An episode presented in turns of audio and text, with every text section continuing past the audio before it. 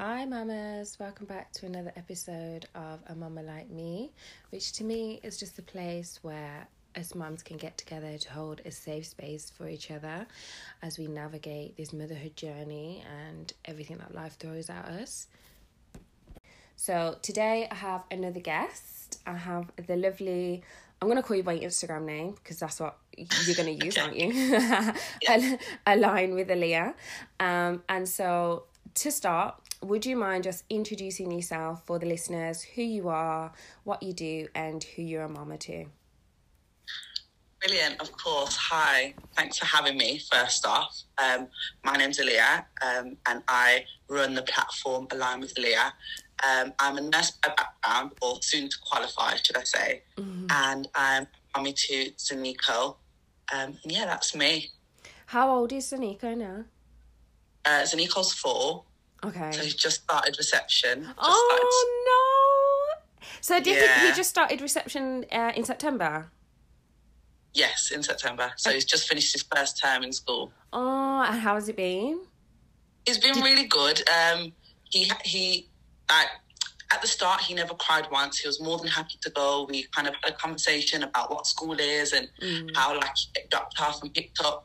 Um, but then like last week, he literally had a full blown meltdown at school, and I had to go to work. And I was honestly in the mindset of if he doesn't settle down, we're going back home, me and you together. I'm not sure how we're explaining it to the school Yeah. and I'm not sure how we're explaining it to work, but I'm not allowed. I'm not about to let you be upset when you're such a bubbly child, like Yeah. something uh, in you, sort of thing. I thought, let me just give him some time because maybe he's a bit tired. Didn't want to wake up. It was cold, Mm. um, so I just called the school, and they were like, "No, he's happy as anything. Like he's completely fine." I was like, "Okay, I've got peace of mind now." Yeah. probably just having a moment. Um, but yeah, that was really tough, and I just I give all the kudos to the mum mums that their children cry every single day because Yeah. I physically that. I Was his breakdown at home or when you got to school? No when we was in the playground he started to get a little bit upset and I was just like oh like you probably just missed me a little bit extra today Yeah. thanks for that love Ah. I know. And then as we got closer to the school at the doors, it was just getting worse and worse and worse. And they literally had to cling him off me. They made me come inside the classroom and look around and everything. And it, Mm. nothing was just working. So in the end, they literally just had to cling him off me. And I just had such major mom guilt because I just Yeah. thought, surely that is just not okay. And surely Yeah. we shouldn't do that. But Yeah. I feel like it is normalized where they're like, just go, he'll be fine. yeah But in my mind, I was thinking, that seems like trauma to me. Like, Yeah. That seems like I'm traumatizing my kiddo. Did you get Yeah, I- emotional? Did you get emotional? Did you cry? I, was really sad and I was like really trying to fight back the tears because I didn't want him to know that I was upset as well because it just seemed doubly wrong if I was crying too. Yeah. So yeah, that was really challenging. Um, and I just thought I'd kind of missed it all by him being really like chill about going to school. So I didn't anticipate that that would happen, and that was a lot. Yeah. Did he go to nursery before he went to school? Yeah, he went to nursery. Um, it was like a little. It was more like a child mind. It was like very much like a little family run, tiny class of Okay. children, in like, like a, a little local um, like youth centre. So it was just very intimate. It wasn't like very like a It was informal, so do you think maybe Yeah. like the formalness of school and it being so much bigger and there's older kids and there's so much more people, Yeah. do you think that's maybe like because he's such a sweet and soft little boy, isn't he? So do you think it's Uh. maybe been a bit intimidating for him? Was it has he started doing this since half term? um, yeah. Since, So it's like he had half-term. a break from it and then going back, has he started to be like this? Yeah, and I think maybe part of it is like sometimes it literally breaks my heart because he is so unaware to the world. And I know like most children are, but then you get a few children that are quite clued up and Zaniko just thinks that everybody is as beautiful and as kind as him. So oh. when he comes home and he's like, Oh, like mommy today, like the children were they were all running away from me and, and I just mm. wanted to give them a hug and i was like, Oh, please don't break my heart because I will be fuming at school gates yeah. he just doesn't understand like the whole concept of you know kids being a bit nasty even in in reception sort of thing. He just thinks we're all here as a big family because he says do they like do the teachers live at school? Should we live at school? Like, he just Oh, thinks bless we're his one big heart. family Yeah. You know I mean, so when, when he does come across that kind of, and I know he doesn't necessarily understand the words, it's more energetically he can sense the kind of intention behind another child's behaviour towards him. Mm. And I think he thinks, I don't understand why they're acting like that because I thought we're supposed to love each other, Yeah. sort of thing. So yeah, it is really hard, kind of explaining to him that the the bubble that you're in isn't necessarily the real world, but kind of also breaking it to a four year old in a way that's friendly to them and not traumatic. To be Yeah. honest, but also letting them know kids do have bad intentions too, Yeah. sort of thing. And Yeah. maybe he's just like a little bit spiritual like you. So he's Yeah. sensitive to other people's energies. And I know he's only four, but you you are quite in tune with him in that way. So and the world is scary though, isn't it? And not Yeah. everyone is gonna be nice all the time. Like but I do understand because my daughter, she's really extroverted, so even if kids weren't being she just shrugs it off. She don't care. She'll just say it matter of fact. Whereas like Yeah. someone like Nico is probably taking it to heart, bless him. But oh, I hope he gets over it soon. Like when they're that young, school is still supposed to be fun for them, isn't it? Like he hasn't even reached all the tests and all that horrible stuff. It should still be like a little bit of a play for him, especially in reception. So I, I hope he gets to settle in soon, bless him, because it is really hard as a mom leaving them. Um, Yeah. I used to hate that when Leia used to go nursery. You feel like a terrible person. I used to cry on my way to work Yeah. so many times because I used to f- just think, why am I going to work? Like she should be at home with me, but unfortunately, this is the way of the world. We've got to go to work. So, okay, so y- is four. So, how would you describe your journey into motherhood? So, take us back to the beginning of when you had your son and what your journey has looked like along the way. Um, that's a really interesting question, to be honest. And I think motherhood for me, my perception of it was completely different, I think, to what it turned out to be. And I really, really was clouded by like this ideology of like love and happiness. Um, and I didn't really deep how much goes into being a parent and how much it kind of take, takes away from you Yeah. um, at that time, I was more in the mindset of, uh, you know, I thought I was in a happy and loving relationship and that I just had so much love to give. I thought, what better way to give love to give it to a child, your own child? Yeah. So that was kind of what fueled me wanting to have a baby um, so young, um, falling pregnant at 18, having them at 19. Um, but for the first two years, I was literally in a complete trance of him. I was, I didn't even like recognize my own name. At times, I just knew myself as Zaniko's mom, Zaniko's mom, and I wasn't anything else. I was, I was nothing else if I wasn't his mom. Yeah. And I think after those first two years, when he started to get a little bit more independent, and I, you know, um, my relationship broke down, and I moved out. I was really faced with some real tough questions about who I was because I had no idea. Yeah. I had like zero clue, and I think because I was young, I was. I thought I'd found myself and who I was at 18. I was quite sure of who I was. I was quite confident and I thought I was big. I really thought I was grown. And once I'd left and moved out of the house and got my own place, I think that was when I was really like, whoa, I don't even know, like, even little things like what color scheme I like in the house or Yeah. what music I want to listen to. I just had no idea who I was. And I think part of that did make me feel a little bit resentful to becoming a parent because I was just like, I've lost who I am and I don't know how to find her. Yeah. And the only thing that I know, like who I am in this world, is to be your mom. But what about when you are like really grown and you move out of this house? I'm gonna completely not know who I am. So I've kind of made it a mission. Although like I'm gonna be the best parent to you as I can be, I also need to find out who I am because if I don't, this could really lead me down a spiral, like rabbit hole of unhealthy, you know, thoughts and mental health. Because at the end of the day, knowing who you are is like what brings somebody like the most peace and the most Yeah. comfort. Then being sure of themselves. So um, it was really difficult, and I did feel like I was on my own, even though in theory I wasn't.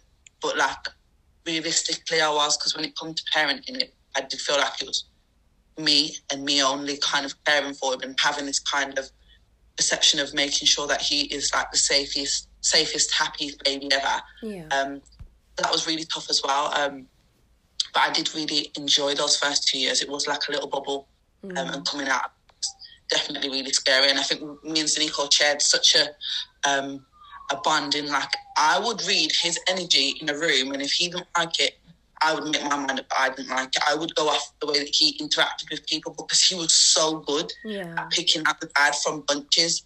Um, so yeah, it was just me and him against the entire world for those first two years, and I was really, really just like dotted with this little baby Yeah. and looking at. So yeah, So, like, when it came to, because I can really relate to that because the first, I'd say the first year and a half to two years, I was just completely lost in the trenches of motherhood. Like, especially because I was older than you, but so I was 23 when I had. Hold on one moment. Yeah, so I can really relate to that because the first year and a half to two years, I was really just lost in motherhood because I wasn't as young as you, but I feel like I was. So I was like 23 when I had my eldest, and I know that maturity wise, I was not ready to be a mother at that point. Like, it's interesting when you were saying, like, you come to the realization that who even am I aside from being a mother? So, like, I don't feel like I truly knew who I was before I became a mother. And I just feel like when you do become a parent, because it's mother or father, I think, with this, it really humbles you Yeah. because you realize, okay, um, I'm not perfect and not everything is about me anymore. And I always say, like, when you become a parent, that individual you were before you became a parent, that, that person's life got put on pause. It's paused and you started a new one now because you are now responsible for another human. But that doesn't mean that you should let go of your identity outside being that mother or father. But it definitely does mean that your life has to change as a result of that. And I feel like I've always described it as when I've had, because I feel like it's happened both times that I've had my kids, is that I've been reborn because Yeah. I've had to shed that old way of thinking and that old way of living because now it requires more. It requires me to level up. It requires me to improve even more because parenthood really does highlight to you yeah, where all your flaws, your wounds, your traumas. If you're doing it correctly, it's literally like holds up a mirror and you think to yourself, actually, is the way I am good for my kids? Is the way I am going to impact how they become who they need to become? So, you know, at that beginning part, did you experience anything like postnatal depression, or was it more just the adjustment of having to find who Aliya is? Um, I didn't per se suffer with um, postnatal depression, but what I do remember reading about and being absolutely horrified, nobody had ever told me, is I think it's called like the baby blues. Yes, yeah, And I just remember for a week straight being so sad, crying a lot. And I was in the hospital for the first five days, and um, Zaniko's dad didn't stay with me any of those days. So it was just me and him, even Yeah. at the beginning, at the very beginning. So Nico had done this, and he's completely fine now. Um, but for those first five days, like the first two days, I'm just like still waking up from this coma of pushing out a baby. yeah, yep, And then, af- yeah, and then after that, I was just like, obviously, this is my first time doing it, and no matter how much you read and try to prepare, I still feel like I had no clue what to do. And then on top of that, I'm reading about something called baby blues, and this is explaining why I feel so sad and feel so lost and feel so alone. Mhm. But I think it was, it was fueled with so much ammunition by like Nicole's dad not staying with me when he probably could have Yeah, and I think he was kind of battling with the thoughts of, oh my god, like I've I've got another baby now, sort of thing. yeah, But that made me feel alone, and on top of those baby blues, it really did get quite difficult. And I think it was only until I came out of the hospital and then I was surrounded by family when I kind of slowly kind of went into the shadows and disappeared, and it wasn't no no longer a factor. Mm, it was really difficult to deal with those emotions when you get this terrible guilt of feeling like you should be so happy yeah, because your baby's just born. But at the, I think the baby blues is obviously something that most women go through because it's a huge hormonal like balance and change. So I just don't know why that isn't spoken about more because it is something to be wary of and it's something that is completely normal. But yeah, I definitely found that was quite difficult to handle and I was a bit scared about how long it was going to last. But thankfully, it didn't last long at all. Do you know what? It's so true because I feel like it's something that should be expected. So it's Mm-hmm. something that should be explained to all pregnant women. That do you know what? That first six weeks, six to eight weeks, which as I mentioned in the episode with Tisha, is still not long enough. But Ah. that that six to eight weeks, you're gonna be all over the place. And it's perfectly normal, but you're gonna feel like a train's hit you physically.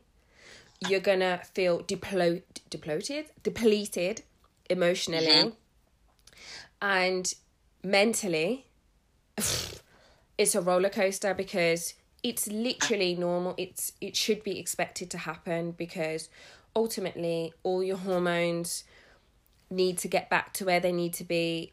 You've gone through a traumatic experience because even if you had the perfect birth, it's still a traumatic thing to do. Like, I can't even remember what was on the other day, but someone was giving birth on the TV. Yeah, it was Love and Hip Hop. Excuse my ratchetness, but I've been rewatching all of Love and Hip Hop uh, Atlanta, and Joseline was giving birth. Yeah, and Joseline was like, "I can't do it. I can't do it." Like it was, and I was like, "No, no, no, no, no, no, no." I had to fast forward because all I could think was, Nah, because that you see when you first of all contractions are no joke anyway.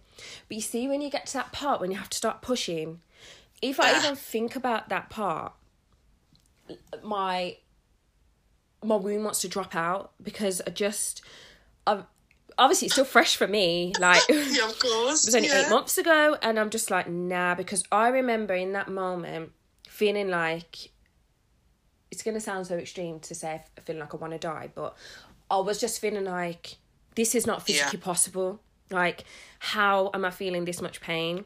And it's mad because once the baby's out, they say, oh, you know, you forget about it. I haven't forgot about that yet.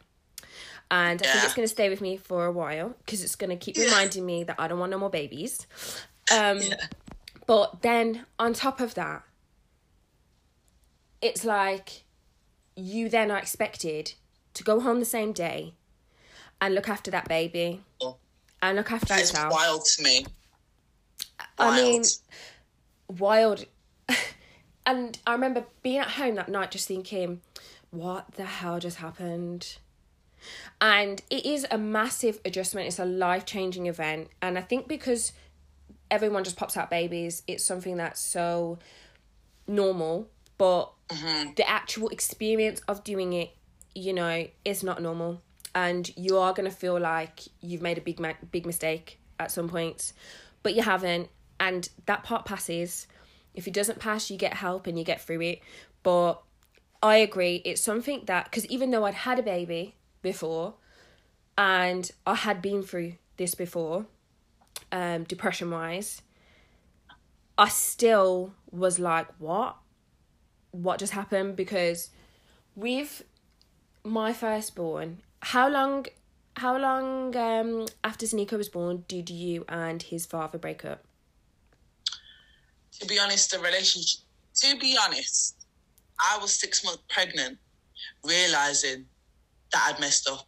Oh yeah. Realizing, yeah, realizing I was like, okay, cool. it's not what you thought it was gonna be. I thought I was having the baby with my Prince Charming, and now I've beat. I'm actually not. Yeah. This is a bit wild, and I think from six months, I started to really get about me and my baby. Yeah, yeah. And obviously, although we were still together, I was more concerned for me and my baby. That was it. Mm. At six months, I really, really got something. Something it was like a light bulb moment, and it was really sad.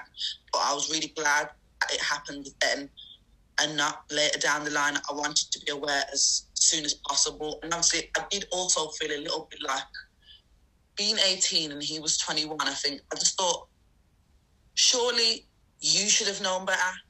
With like your three years extra onto me, Mm-hmm. knowing that this probably wasn't the smartest decision that we made in terms of we hadn't even been together that long. I'm talking a matter of like months, like maybe three months before we decided we wanted to have a baby together. Yeah. And I just think, shouldn't you have known better? Like, what, what did I miss out on? What did you see that made you so sure that you wanted to have a baby with me? Like in the end, it's turning out that it was all a bit of a, a rush and probably not the smartest decision that we made. Um, so yeah, but then at like six months old, it was very rocky. I was in and out of the house. To be honest, I was in and out of hostels Mm-hmm. um, just because of the sheer dynamic of the relationship that was so unhealthy. I would move out and go into a hostel, and it would be so disgustingly dirty and horrible Yeah. that I would like anything's got to be better than this, and I'd go back. Yeah. Um, and I that probably two or three times. So the relationship was really just it was it was finished before Zaniko was even born. But I think I hung him there for like a solid two years. Um, and then when he was two, the ties were really like properly severed. Mm-hmm. Um, and we were like broken up and I knew at that point that we would never ever be back together.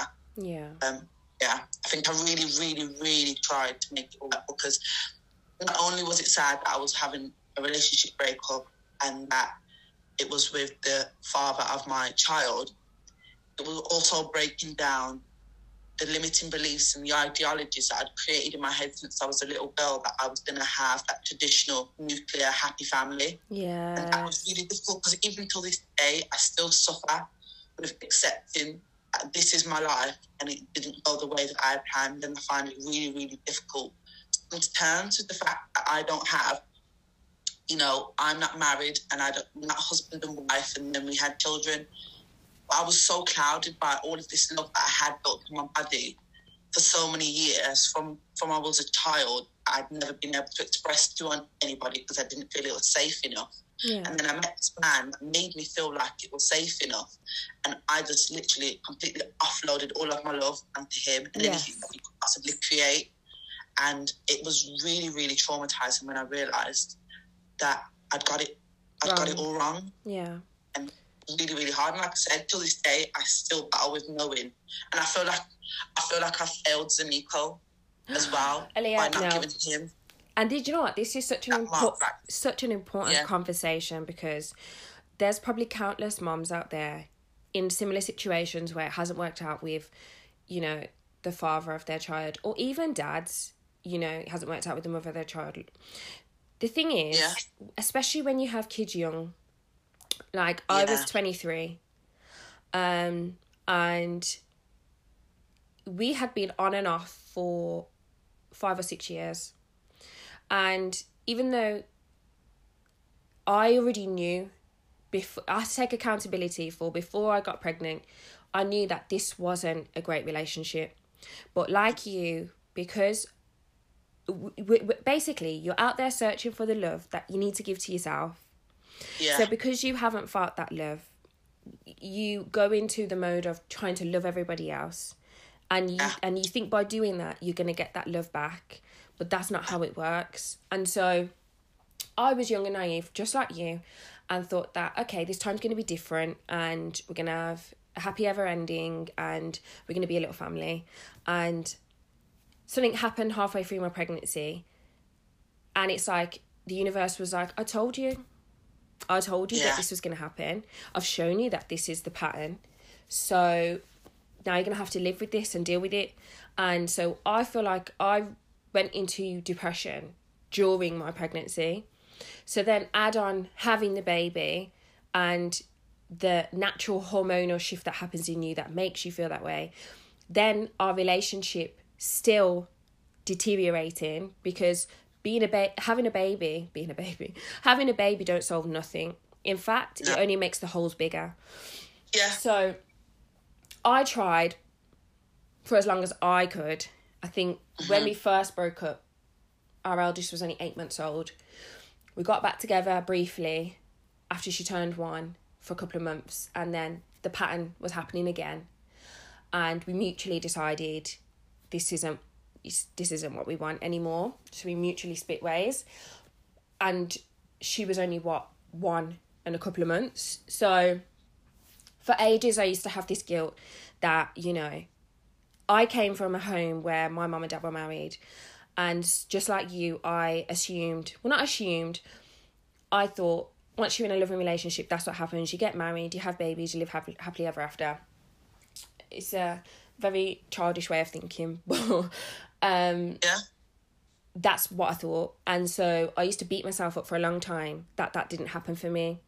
Then, as well as her dad, then moved on and started another family. And then I had to battle for a long time with she's got a family over there, but it's just me and her when she's with me Yeah. and I'm not giving Yeah. her that that 2.4 household I'm having to sometimes work two jobs to pay for everything here and she's Yeah. at breakfast club and after school club because it's just me here and I can't be at the school gates and that mom guilt ate me up and really broke me down but mm-hmm. it's a ridiculous ideology because at the end of the day you're perfectly capable of creating a safe and loving home for your child without the mother or the dad being there if the mother or the dad being there is creating a toxic household Yeah. so you did the right thing leaving. It was the right Yeah. thing to end those relationships. Yes, it means we split the household up, but we have to take accountability for the fact this shouldn't have been the situation in the first place. However, uh-huh. that doesn't take away from the hard work you're doing after that.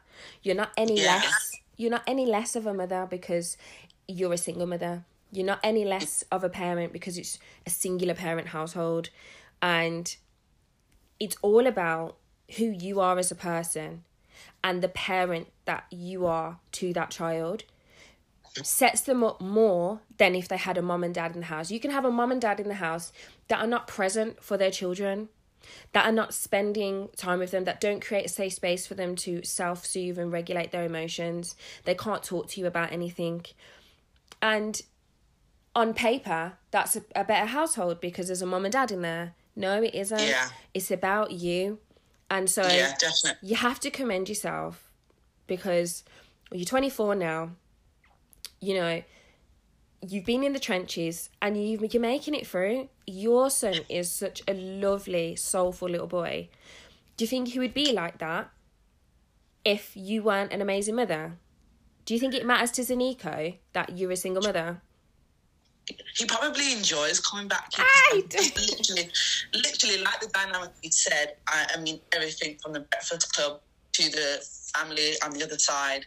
I know Zaniko. Obviously, he goes to his dad's house, and his dad's got a partner, and they've just had a baby, and he's got his older brother there, and then they've got um, a stepsister from the girlfriend's side that's also quite young. So it is very probably like lively in their household.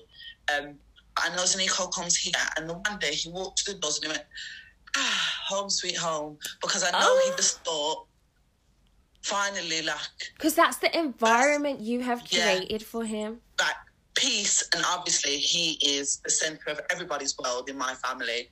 Um, and obviously having my sister live with me- as well, he's the center of both of our worlds consistently. So I know there he probably gets that like family vibe, fun sort of thing. I know here he gets more of that intimate care Grounding. questions that I know are not asked, like Yeah. how are you, or like he openly, you know, we openly discuss his emotions, and he'll say, you know, mom, I'm feeling a bit sad at the moment, and I just want you to like play with my toys with me, so maybe I'll feel a bit happy. And he, even he's trying to come up with solutions for his emotions to regulate them. Do you know what I mean? Do you know how I- I know beautiful that is? And you created that. Do you know what I mean? You created that despite the mom guilt of going to work, of being on your own, of struggling, of trying to find yourself, of working on yourself. Like that is so important. Because Yeah, that I think part of it. I think part of it comes from um, like with Zaniko being so open. Is I, I growing up, I wasn't the kind of kid to vocalize my emotions. I always internalized everything, and like you said, kids really highlight parts of us that need to be improved. And one thing that I thought myself is, if I'm not open with my child, how can my child be open with me? How are they going to know it's a not a safe, um, non-judgmental place to express your emotions? If never heard anybody else do it and realize that it's safe for them to do it. So let me try sort of thing. So with Nico, I do try and be as open as I can be with how I'm feeling, with with how a four year old can interpret it. Mm-hmm. And I think him watching me do it and noticing that maybe I feel a bit better for just letting him know like, you know, mommy's not having the best day today or mommy's got a lot of things to do and it's I'm quite busy and or if I'm feeling a bit sad, just saying I feel a bit sad today because of this and, and it's okay and you know, he always says like if I kiss your heart better, will it get better sort of thing. And I know he, do you know what I mean? And yeah. I know he sees me expressing myself and he's thinking, well, I know mommy feels better when she expresses herself. So if I'm feeling something, let me just tell her and see how it goes, sort of thing. And I know he's building up that kind of emotional intelligence because of that, because he's realizing expressing and that kind of cliche of a problem shared is a problem halved is a real, real thing. Yes. So yeah. Yes and that is so undervalued teaching your children emotional intelligence. And it's mad because it's the same well it used to be the same still kind of the same but when she used to go to her dad's like that's fun time. They're always out doing things. She's got her siblings over there well it was just one sibling at the time so when she used to come home because it would just be me and her she'd be like I just need some alone time in my room. Yeah. I just need quiet time and like even because we have a little nighttime routine um where brush our teeth, wash our face, cream our face, then we do her reading before bed and then cuddles before we leave her to go sleep. And like that would be the time where I'd ask little questions or just ask her, you know, are you happy? Is there anything I'm doing that's making you unhappy or anything I could be doing to make you happier, like little questions like that. And so she has developed the relationship with me where she can be open and honest with me and she can tell me like well actually mom this is upsetting me like the last thing i remember not long ago she was like mom it makes me sad how you wake me up in the morning you tell me to get up but then i hear you going to uh, Skylar's room and you'll be all like, good morning. And I was like, oh my God.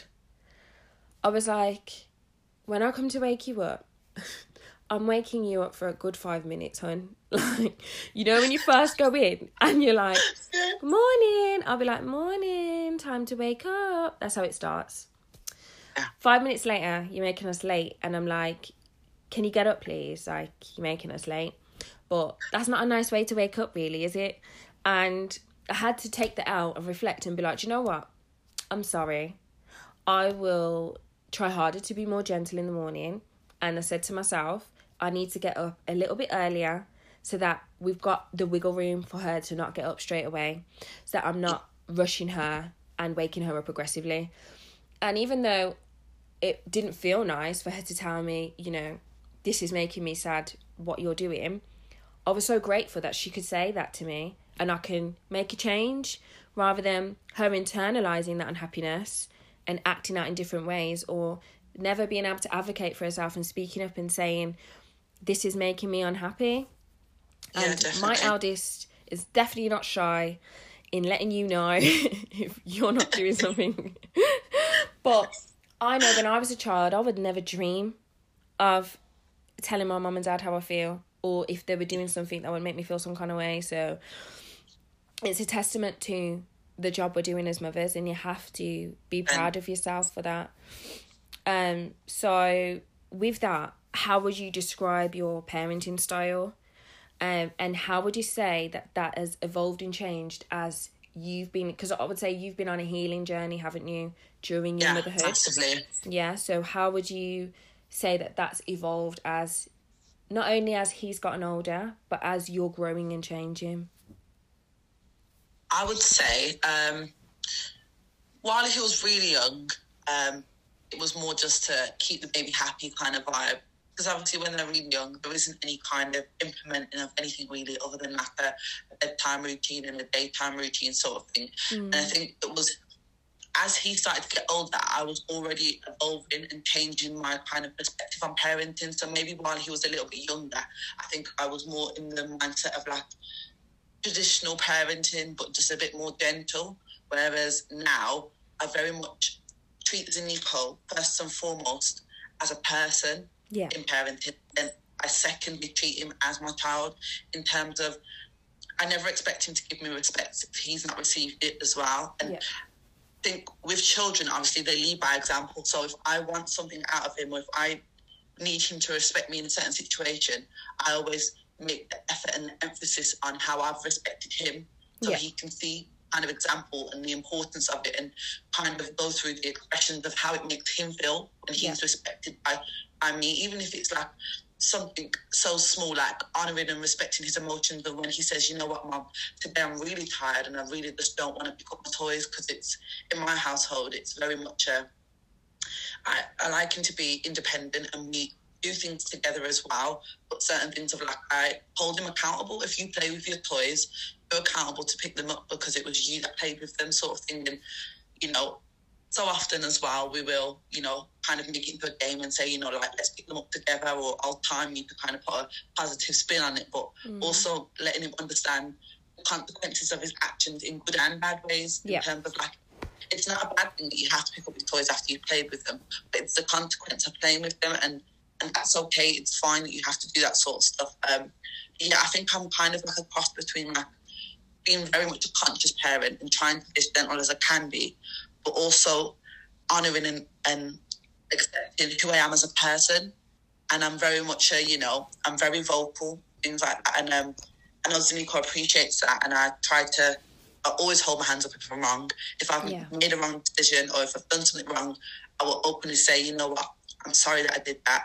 You know, this is why I did it. I know I shouldn't have done it and I, I will ask for forgiveness from him and ask him that you know like mom is still human and i'm gonna make mistakes. I'm gonna make loads of mistakes in life and that's okay. And you're gonna make some you're gonna make them sometimes too. And i'm still gonna love you the same and i hope that you still love me the same. But we're allowed to be a upset at each other. If i've said you need to do something that you don't want to do or i've done something that's upset you like it's about obviously communicating about how that's made you feel sort of thing. And that's kind of how my parenting is. I don't per se tell Zaniko off. Mm. i'm more kind of dis- discuss the decisions that he's made and help him see if it was beneficial to him or not or if it was the smartest decision out of all of the ones that he could have made. Um, but it's really difficult because me and Zaniko have this kind of relationship where he really is my best friend and I don't see too much of um, like a chore to like be a mum to him. Um, we really are best friends. So it's sometimes finding that balance between, okay, I know we're besties, but like I'm still your mum at the same Yeah. time. Sometimes we get we kind of get caught between the crossfire of genuinely being best friends, even though he's four, Yeah. and also me having to implement boundaries and rules because I'm his mum, but also implementing those boundaries and rules so he understands what it's like for people to respect your boundaries and also how it feels for people to not respect your boundaries and how that might make somebody else feel. And being conscious of how you would appreciate people respecting your boundaries and what your boundaries look like. Um, so yeah, and that's really how I parent him, and it's definitely evolved over the years, and I'm definitely far from traditional parenting. Um, and it's just more about allowing him to be whoever he wants to be and trying to project little of my beliefs and wants and um, inner child needs on him as possible and kind of going with the ebbs and flows of his life and kind of Mhm. just being there at the behind the scenes if there's any ever like a question or a query or a worry that we can work through together but really allowing him to just find his own way kind of thing in the world and he's a very well behaved child he's never naughty um, Mm. you know, his we all have, you know, that kind of element of being a child and being mischievous and a bit cheeky and things like that. But I feel like he's a lot happier knowing that there aren't any kind of like major structures in our life and obviously like we like to have a bedtime routine and you know and things like that. But there isn't anything like solid or like military in my house. It's very much we're just like free spirited and we live in a peace and happiness and that's kind of how we do things sort of thing. No, I love it, and especially, especially when you described it as you treat him as a person first and a child second, and even though I do little things like that, I never thought about or named it in that way, and I just love it because I shared a post the other day, And when I read it, I was just like, wow, like it's so true. Like it was saying, you know, when we're tired, we don't always want to um, clean up after ourselves. When we're feeling a certain type of way, we, we're not always quick to say please or thank you. And it was giving all these examples like, you know, as adults, we like to sleep next to someone. Like, it was basically giving all these examples of what we as adults sometimes do and needs, wants and needs that we have that we don't respect in children. Yeah. So, like, even though sometimes I've thought maybe I'm too soft on my eldest, like, when she's in certain moods, because I'm very sensitive to her moods, I'm sensitive to everybody's moods around me, but when she's in certain moods, I won't really press her for not saying please or thank you. Yeah. Um, and that's just because the thing is, I get that they're children, but they're not our objects. They don't belong to us. We can't. Yeah. I was explaining to my eldest last night, yesterday, last night, yesterday, last night, the concept of um, control. I was saying, so I can't remember what the example was, but she was saying she can't control herself about something. And I was saying, in this lifetime, the only thing that you can control is yourself. I was like, you can't control what I do. I can't control what you do. You can't. I can't control the weather. I can't control the traffic. But what I can control is me and my reactions to it. So I was yeah. like, so this is something that you do have to learn. You are going to have to learn to control yourself. That was it. It was when we do our bedtime reading. She's always either trying to skip ahead to the next, talking about the next page, or she's talking, or she, or she, or she's t- telling me a story, and I'm like, yeah, yeah. So I'm trying to be patient and listen to the story, but then I'm also like, I need you to finish reading, because as well, I'm very, I have to be very conscious. This is something I really try to be conscious of over the last year, is not imposing onto her um what I've got to get done. So yeah. in my mind, she's the last child I need to, cause, you know, her sister's in bed way before she is. My girl's bedtime is at eight, but at eight is when we start the the the face routine. Then we go to bed mm-hmm. and do the reading. Sometimes I'm not leaving that room till eight forty. My me time is meant to start from eight when you go to bed. so, for me, and before I can even get to me time, once you're in bed, that's when I get to shower. After I've bathed and put you both to bed, that's when I get to shower, get to put my pajamas on, and get to do whatever it is I want to do. But really, I need to ideally be in bed by like nine, half nine anyway, because my baby's waking yeah. up in the night. So it's like a battle in my head. I'm like, the longer this takes with her, the less time I'm going to get for myself. And it's finding the balance between I'm not being selfish, but mm-hmm. I I recognize that I do need I need some time for myself to decompress at the end of the day. If I don't, I'm not going to be a very nice mom or partner tomorrow. And yeah. not necessarily not very nice, but not the best. Probably going to be snappy. Yeah. Probably not going to be as yeah. tolerant. Probably not going to be as loving. And that's a problem. So it's trying to find the balance between. I never say the words sometimes because I'm only human sometimes I'll feel myself about to say, "Come on, man, hurry up! Like I've got." You know, I've got other things to do, but I can't say that to her because she's gonna feel like, oh, my time's not important with my mum because she's just doing it to rush off and do what she needs to do. So it's finding the inner strength and patience, especially at the end of a long day, to be like, yeah. come on, concentrate. So I'm saying things like I'm trying to work on what it is that say. So I'm like, come on, concentrate. Yesterday I was like, come on, you get really distracted when we're reading, and I need you to concentrate what's on the page so that we can get through the reading. She's like, oh, I can't help myself. I, I, you know, I can't control it. So that's mm. what I was mm. trying to explain to her. You can control yourself.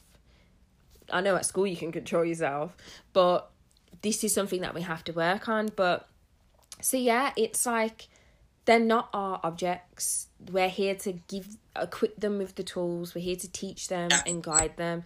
And at the same time, they're teaching and guiding us. So, like, she's been teaching me that my time management is not good because if I'd have just, if I get her at the bath on time and start our bedtime routine on time, I'll have more me time. Yeah. Um, she's teaching me patience because she's not on my time. I'm on her time. she doesn't. They live timelessly. Children live so no concept of well. time. I always say it None. because my girl will tell a story like it was yesterday, and it happened five years ago. Everything to my eldest happened yesterday. I'm like, babe, that didn't happen. That didn't happen yesterday. that happened two years ago. She's like, same thing. In her mind, it must be the same thing. I can guarantee, Yeah. I can tell you, it's not the same thing, but okay. So, yeah, I just think though, as well, I have to say that it's beautiful the mother that you've became because I know your story and where you come from. And Yeah. if there's anything, I know I say, I know I praise you a lot, but I have to publicly let you know and give you your flowers that Yeah. you're a beautiful example of coming from a traumatic childhood and Yeah. and growing up and becoming a mother to a child and giving them everything that you didn't get when you were a child and completely turning that around and breaking the cycle and you could have very easily got caught up in the cycle Leah. You could have stayed in that toxic relationship. You could have gone into all sorts and Zaniko could not have been a priority for you. Um, Yeah. But you didn't. You broke the cycle and especially when I thought of doing this platform and talking to other moms and letting them share their story, you are one of the first people I thought of because honestly, and I always tell, and in the first episode when I spoke about a friend who was, um, yeah, I know you heard it. I was talking about a friend that was only twenty four, and you've got so much wisdom. You really have. You really, really, really Thank have. you. Um, it was you that I was talking about, and I didn't want to be big headed, you see. you, at times you raised yourself, Aliya. Yeah, so I did. I you know did. honestly never let that mom guilt get you down because as we're going to go on to the last topic is you're studying and pursuing a career whilst you know doing this on your own and raising Nico in the most gentle and conscious way. So just i wanted to discuss how are you finding the balance between studying and pursuing a career and having that motivation whilst balancing being a mother? To be honest, it don't has say you're not balancing it because you are. It has been. It's been wild. It's Yeah. been really really really wild because naturally while you're doing a degree you go through phases of being motivated and not being motivated and you know you might fall behind here and there and you know sometimes you're playing catch up but it's it has been really difficult to kind of do that whilst being a mum, running a household, working a full time job because I, I work I still work full time and this degree is completely full time as well. So everything has just been full on for so long, and I feel like I definitely have kind of survived by living predominantly in the fight or flight mode because if I was in rest and restore too much, I just know things wouldn't get done. I am kind of, con- I have consistently been in this kind of state of like, go, go, go. Um, and I know it has impacted my parenting because at times, you know, there's not always, you know, I haven't been cooking fresh meals Yeah. five days a week, seven days a week. Sometimes it is a quick oven food and this, that, and the other because I just physically don't have the time or capacity yeah to drop Zaniko to school in the morning. I'm at uni until four. I pick him up at five from school, come home. Like before we know it, he's bathed and stuff, and it's like I can't be putting the mutton on to cook. Like yeah uh, he's got, ain't nobody cooking mutton monday to friday earlier anyway Do you know what I mean? I, I know, I know, definitely. I think, like I said, it's part of that. It's like those limiting beliefs that I thought I'd be like, you know, cooking fresh food every single day It's for my kid. Expectations that you're putting I on know. I know, but I, I have definitely moved away from that a lot now. Um, like with the help of you guys, you know, kind of letting me know, like, Elia, you do realize like nobody does that, Yeah. especially somebody that's not doing a degree as well, sort of thing. i'm not even Um, working I'll right now and sometimes she gets her oven food so honestly Yeah, don't stress Oven food, let's be real though, oven food slaps sometimes. It tastes good when you're ready. You know I mean, it's not even like it tastes, sometimes it tastes real good. Um, back to uni, yeah, it has been really difficult. And you know, sometimes, like the other day, I picked up my laptop and Zaniko rolled his eyes, and I was like, "What?" And he was like, "You're picking up your laptop again, mommy?" And I was like, "I'm just going to put it mm. away, but thanks for letting me know that's how you feel." like, I feel great now. you two really are like an old married couple what the hell I was like, I was just going to put it away, and he comes like, you? I thought you was going to do some work again, mommy. And he kind of, we, that was the first honest conversation that we had that he really doesn't like it when I do work. And I've now obviously made, I've also have been having to like make sacrifice of, I'll start my uni work once he's gone to bed. Yeah. But then, You you know, know, you gotta other things- late then. other things have lacked slack, but then I also have to be conscious of am I going to get enough sleep? And I think it's a constant battle of reviewing the situation Yeah. and picking out the most important part of the whole situation that day. Is the Nico the most important part that day? Is my assignment the most important part that day? Yeah. Am I the most important part that day? Or is it the household that's the most important? And just doing that each and every day sort of thing and still and even if it's for five minutes, just spend that little five minutes with Nico, asking him how his day was at school, maybe playing with some of his toys with him, but also letting him know this has to be short and sweet because I'm so thinly spread across life at the moment. This is what I say about you being wise. That is such a you've given me a gem there. That is such a good way of thinking about every day you wake up. Okay, what is going to be the priority of this day? What is the most important part of this day? So, you know, say for instance, I woke up today. I know Leanna's got homework. Okay, that means this evening I need to make sure everything's running on time because a large chunk of my evening, perhaps I won't get me time, is going to be spent with my child, or you know, Skylar's teething. She didn't have a good amount of sleep. She's going to be cranky. She's going to need me more physically today. And really just that quick review in the morning okay, what is the priority? So then you're setting your expectations and you're not trying to do Yeah. everything at once because Yeah. I feel like the number one fail um, us mothers do is we're trying to do everything at once. And Yeah, if funnily enough, being in a relationship this time and having a baby with someone and still being and, and living in that household has shown me more than ever the importance of that and realizing that I can't be this person that does it all. And No. I shouldn't be trying to be someone who could do it all. You can't. It's not physically possible. and I think it just sets our kids up to fail because they see us Yeah. spinning all of these plates. They're going to think when they're older they've got to spin all these plates, and we know all too well, especially if we don't express it to them.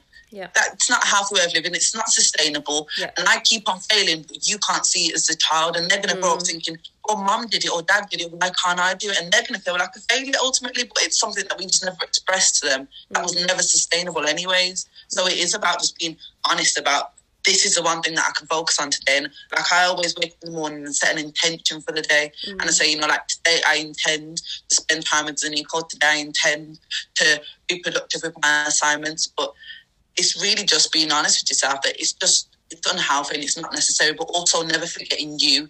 Don't forget to have that. Today I intend to put myself first and gonna say, how many of those health. days, Aliya, are you? Is are you the priority? That's the question. Because as soon as you said it in my head, I thought, mm, I wonder how many of those days Aliya wakes up and says, "Aliya's the priority today." It's probably not many, is it? No, it's probably one, One a day month? a week, one day a month. Yeah, Try But- guess me. yeah, yeah. yeah I was like- but but I do sometimes when I feel like my body is because with me, mental my mental health physically shows up in my body. yes, It, I don't. I that's I everybody, but they just don't realize Yeah. it. yeah, I like to ignore the fact of how busy my brain is, Mm. and I then I will never ignore the physical signs because I know I'm on stage two of burnout, and if I don't do something there and then, I will be on stage three, which is in bed, unable to get out, unable to go to work, Yeah. which I won't do to myself again. I think I've done that to myself twice, let myself out so bad.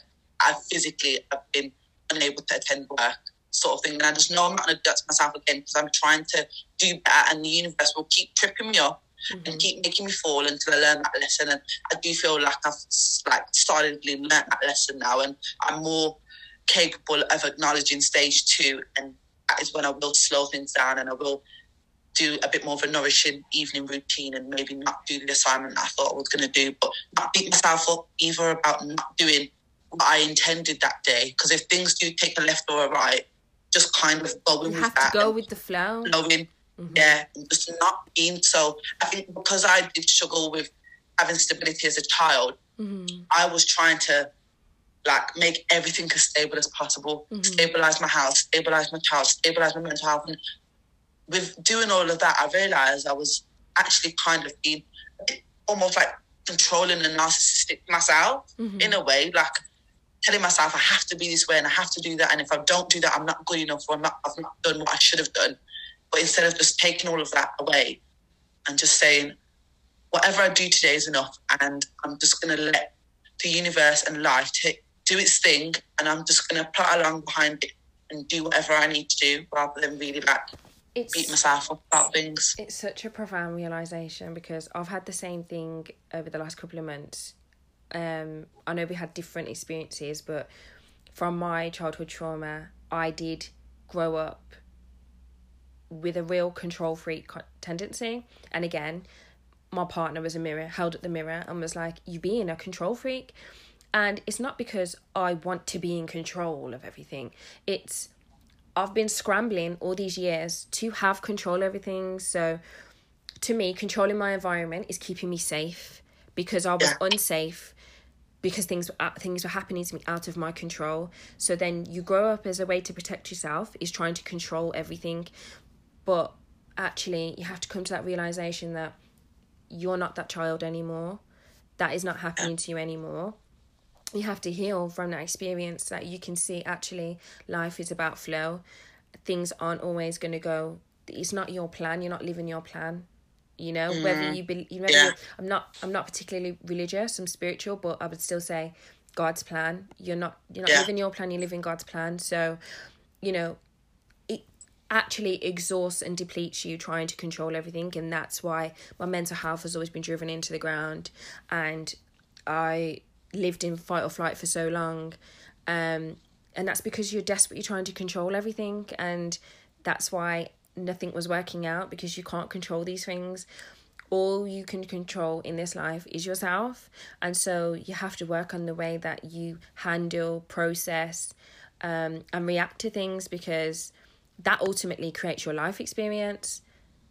Yeah. um so it is beautiful to come to that realization isn't it? Because you then start to enjoy life and you do start to live in that kind of rest and restore, and you do realize how you have the same amount of time, but yet you get so much more done because you're not scrambling, like you said. That's that's a perfect analogy. You're not scrambling anymore, so you've got the same amount of time, but yet you just feel so much more fulfilled when you are.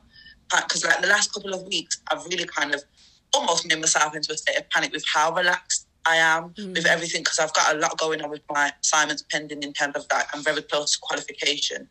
And I've really just felt in this kind of sense of peace from everything, despite all the chaos. I feel like I'm that one kid in the war ground that's just not really seeing the war sort of thing.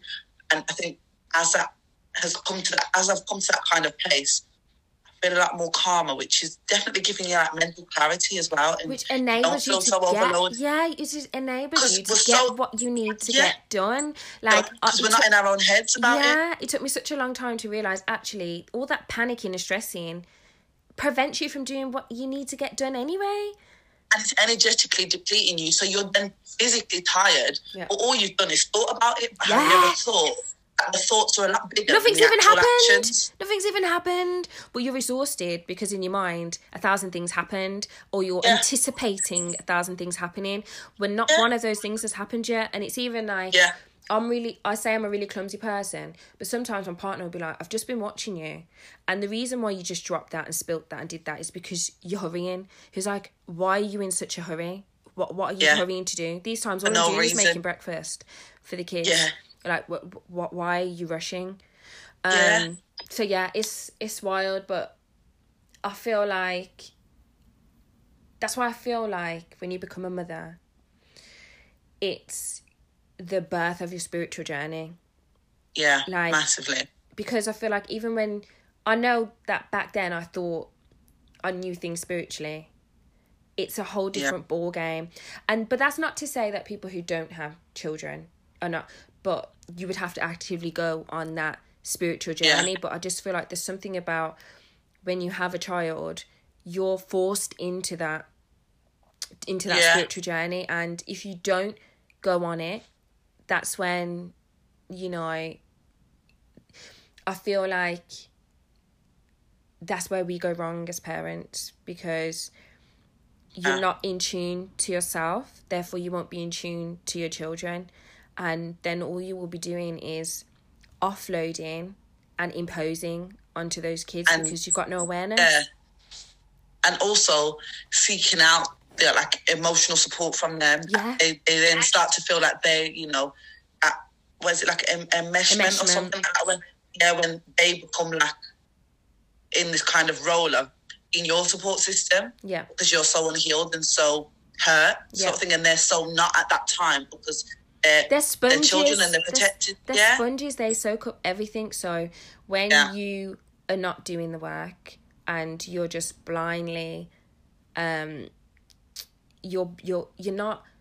There's just something about being in tune to what you're doing, Yeah. and you have to be very intentional as parents yes. Yeah. to their experiences you're providing and the type of person parent that you are being because we really underestimate how that forms that little human because Yeah. they become an adult with whatever wounds you passed on to them and we'll never protect them or stop them from ever going through things but i feel like we get lost in this um, notion that we have to give up on ourselves as mothers and just devote ourselves to our children and have no identity outside of that and it's really the worst possible thing you could do. Yeah. It does so much more harm than good because what are we teaching our children to become when they become parents if they decide to become parents that they should completely lose themselves? So yeah i think it's definitely it takes a strong woman to really fight for themselves when they become a mom i think and it takes an even stronger woman to uh, acknowledge when they are losing themselves and try and think how can i kind of rein this back in? How can I figure this out again? Sort of thing. It, might take multiple failed attempts of trying to not lose yourself when you become a mum, especially when you become a first time mum. But that's okay because it's that's how life is. And every time you fail at doing something or you know not losing yourself, you're just like one step closer to the ultimate success of being who you're at your truest self, Mm. sort of thing. So um, I would just say like yeah, just never fret all of those things because in time it all it all just figure itself out with a little bit of intention. Mm. And I can't wait for you to graduate because you're going to be the best nurse and you are setting such a good example. Like, yes, he may be tired of the laptop right now, um, but he's going to grow up and be like, rah, my mom did that. Do you know what I mean? So, honestly, even when you feel discouraged and you're like, these assignments are destroying my life, like, you're doing something so beautiful and worthwhile, and you should be really proud of yourself. Um, I did an access course when Leanna was maybe like one and a half or two, and I was like, "Yo, god damn, assignments." Nah. Uh, needless to say, you know, I, I finished the course, but we didn't go on to doing anything else with that. But um, so I really, really, really commend you because it is a lot. I mean, it's a lot working with a child, let alone having to have that brain power to study. So honestly, I think you're amazing. So just to finish then, what's one piece of advice, knowing all that you know now, that you would give to a new or expectant mother? Um, definitely don't go against your own gut feeling. If you have a gut feeling, despite what anybody says, despite what a thousand people say, go with what your gut is telling you because people are going to say, oh, you know, I've done this 10 times over and I've done this five times over. And they're going to tell you what they know, but they're only inflicting their knowledge and they can only know what they know, not what is true and not what is right. But you, as a mother to a child or a father to a child, you are going to know because that is a product of you. Those atoms, the fibers of their being, their sheer existence is all through you. So who better to know what a child needs when they can't advocate for themselves than the human being that created it in the first place, carried it for nine months? If you don't think there's going to be a spiritual or much bigger uh, connection that isn't like that can't be seen by the naked eye, just let me tell you that there is. There is something so much bigger than what us humans can fathom when it comes to a connection between a child and a parent. It's definitely just go with what you think. And um, as your child gets older, I would always say the best advice a parent can ever get is from a child. And we're all we're all children once. It's not always that a, a mother to a mother can give you the best advice. A person that's a teenager, say that your 16 year old cousin has got some a little gem for you. Like at the end of the day, that 17 year old was once a child, and who better to learn of how to care for children and love children than children themselves? So I don't think it takes a mum to give advice. I think it takes a human being because we've all once been a child. I absolutely love, love, love that. Oh, Aliya, you've been so amazing, honestly. That gem is so amazing. Um, and I know you said it to me before in regards to it's true. It's it's not just moms and it opens the possibility to me not just speaking to moms but I know of the initial creation with this was for us to be able to hold space for each other. So I know that moms listening that can relate to you. Um, honestly, you've done a beautiful job of sharing yourself with them. So I, I want to thank you so much from the bottom of my heart, especially when I know how busy you are with assignments and everything for fitting me in to have this conversation. I really, really appreciate it. This is just some definitely an opportunity that I wasn't going to miss up. I feel truly humbled that you ever even thought of me and that we've been able to sit down today and actually do this. So I'm really excited to listen back to it as well. And I hope all the listeners enjoy it as well. Mm, Definitely. Thank you. You're welcome.